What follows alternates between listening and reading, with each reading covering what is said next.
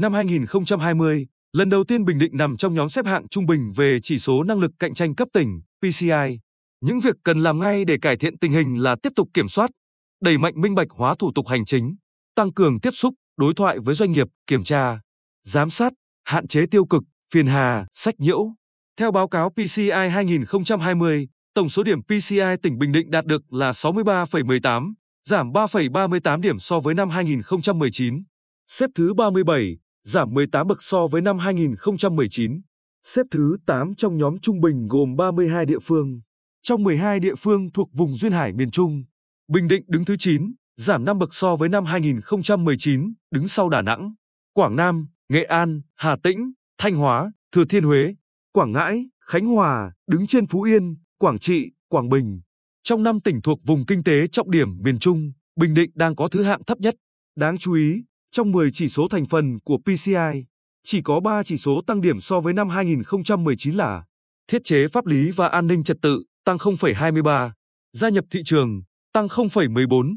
chi phí thời gian tăng 1,36. Trong khi đó, có đến 7 chỉ số giảm điểm là tiếp cận đất đai giảm 0,03, tính minh bạch giảm 1,35, chi phí không chính thức giảm 0,86, tính năng động của chính quyền tỉnh giảm 0,30, dịch vụ hỗ trợ doanh nghiệp giảm 0,07, đào tạo lao động giảm 0,08, cạnh tranh bình đẳng giảm 0,38. Theo Giám đốc Sở Kế hoạch và Đầu tư Nguyễn Thành Hải, tính minh bạch là chỉ số thành phần quan trọng của PCI, được thu thập từ thông tin khảo sát các doanh nghiệp nhằm đánh giá khả năng tiếp cận thông tin tài liệu của các cơ quan nhà nước trong tỉnh, bao gồm tài liệu quy hoạch, tài liệu pháp lý, tài liệu về ngân sách, đủ chi tiết để doanh nghiệp sử dụng cho hoạt động kinh doanh. Theo đánh giá của doanh nghiệp, việc cung cấp thông tin tài liệu của tỉnh vẫn chưa thực hiện tốt. Thông tin đăng tải trên website hoặc các phương tiện của tỉnh vẫn chưa đầy đủ kịp thời. Yếu tố này không chỉ biểu hiện trong quá trình tiếp cận dự án đầu tư, chuẩn bị đầu tư mà còn trong quá trình dự án đi vào hoạt động. Nguyên nhân khiến chỉ số này bị đánh giá thất điểm là do một số cơ quan,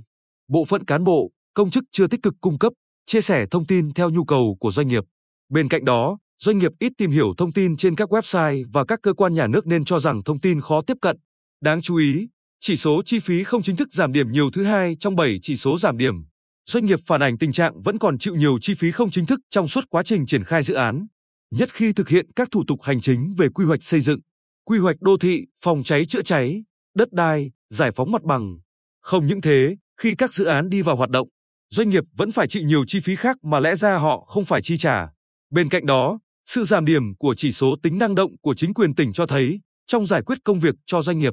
vẫn còn tình trạng một số cơ quan, công chức, viên chức của tỉnh chưa thực sự tích cực trong việc giải quyết các yêu cầu của doanh nghiệp. Chậm giải quyết hồ sơ tại các cơ quan tham mưu và ở cả cơ quan ra quyết định cuối cùng từ cấp cơ sở đến cấp tỉnh. Trước thực trạng đó, ngày 17 tháng 6, Phó Chủ tịch Ủy ban nhân dân tỉnh Lâm Hải Giang đã ký ban hành công văn về việc thực hiện các giải pháp nâng cao năng lực cạnh tranh cấp tỉnh. Cụ thể, thủ trưởng các sở, ban, ngành thuộc tỉnh, các cơ quan trung ương đóng trên địa bàn tỉnh, chủ tịch Ủy ban nhân dân các huyện, thị xã, thành phố cần tiến hành giả soát và triển khai thực hiện các giải pháp thuộc chức năng, nhiệm vụ và phạm vi quản lý để góp phần nâng cao năng lực cạnh tranh, cải thiện vị trí thứ hạng chỉ số PCI của tỉnh trong các năm tiếp theo, trước mắt là trong năm 2021. Trong đó, chú trọng thực hiện nghiêm túc các quy định về công khai, minh bạch thông tin, kiểm soát chặt chẽ công tác tham mưu, đề xuất giải quyết thủ tục hành chính trong nội bộ đơn vị và xử lý nghiêm các trường hợp gây phiền hà, sách nhiễu trong thực thi công vụ, tăng cường đối thoại với doanh nghiệp, xúc tiến đầu tư, kịp thời giải quyết theo thẩm quyền hoặc tham mưu, đề xuất tháo gỡ những bất cập, khó khăn, vướng mắc phát sinh, góp phần xây dựng môi trường kinh doanh của tỉnh ngày càng thông thoáng, ổn định và thuận lợi cho đầu tư, phát triển sản xuất kinh doanh. Ủy ban nhân dân tỉnh cũng giao giám đốc Sở Kế hoạch và Đầu tư chủ trì, phối hợp với văn phòng Ủy ban nhân dân tỉnh và các cơ quan liên quan tham mưu, đề xuất việc giả soát, đơn giản hóa thủ tục hành chính hoặc ban hành các quy định giải quyết liên thông thủ tục hành chính liên quan đến hoạt động đầu tư. Qua đó, giúp doanh nghiệp tiết kiệm tối đa thời gian, chi phí trong quá trình thực hiện thủ tục hành chính và triển khai xây dựng dự án đầu tư, tổ chức hoạt động sản xuất kinh doanh.